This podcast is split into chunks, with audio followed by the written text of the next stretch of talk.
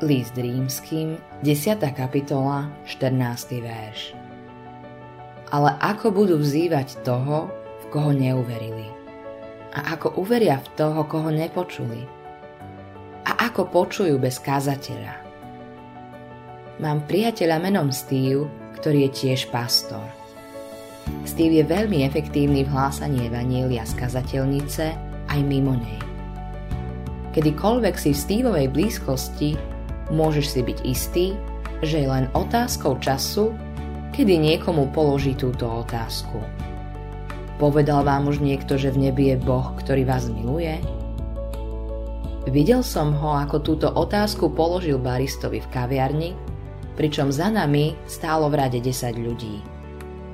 Bol som s ním v reštauráciách, kde robil to isté – kládol túto otázku náhodným ľuďom na ulici. A bol som svetkom rôznych reakcií. Niektorí ľudia povedali nie. Iní nevedia, čo majú povedať. Raz sme boli v reštaurácii s ďalšími dvoma pastormi a chystali sme sa objednať si. Ostatní pastori viedli teologickú diskusiu, keď sa Steve obrátil na obsluhu a povedal – Povedal vám už niekto, že vás Boh miluje? Čašníka Steveová otázka skutočne dojala. Povedal. Nie, nikto mi to nikdy nepovedal. No, odvetil Steve, v nebi je Boh, ktorý ťa miluje. A potom sa s ním podelilo evanílium. Medzi tým naši priatelia stále diskutovali o teológii, nevšímajúc si, čo sa deje. Prešlo ešte niekoľko minút a Steve priviedol čašníka k pánovi.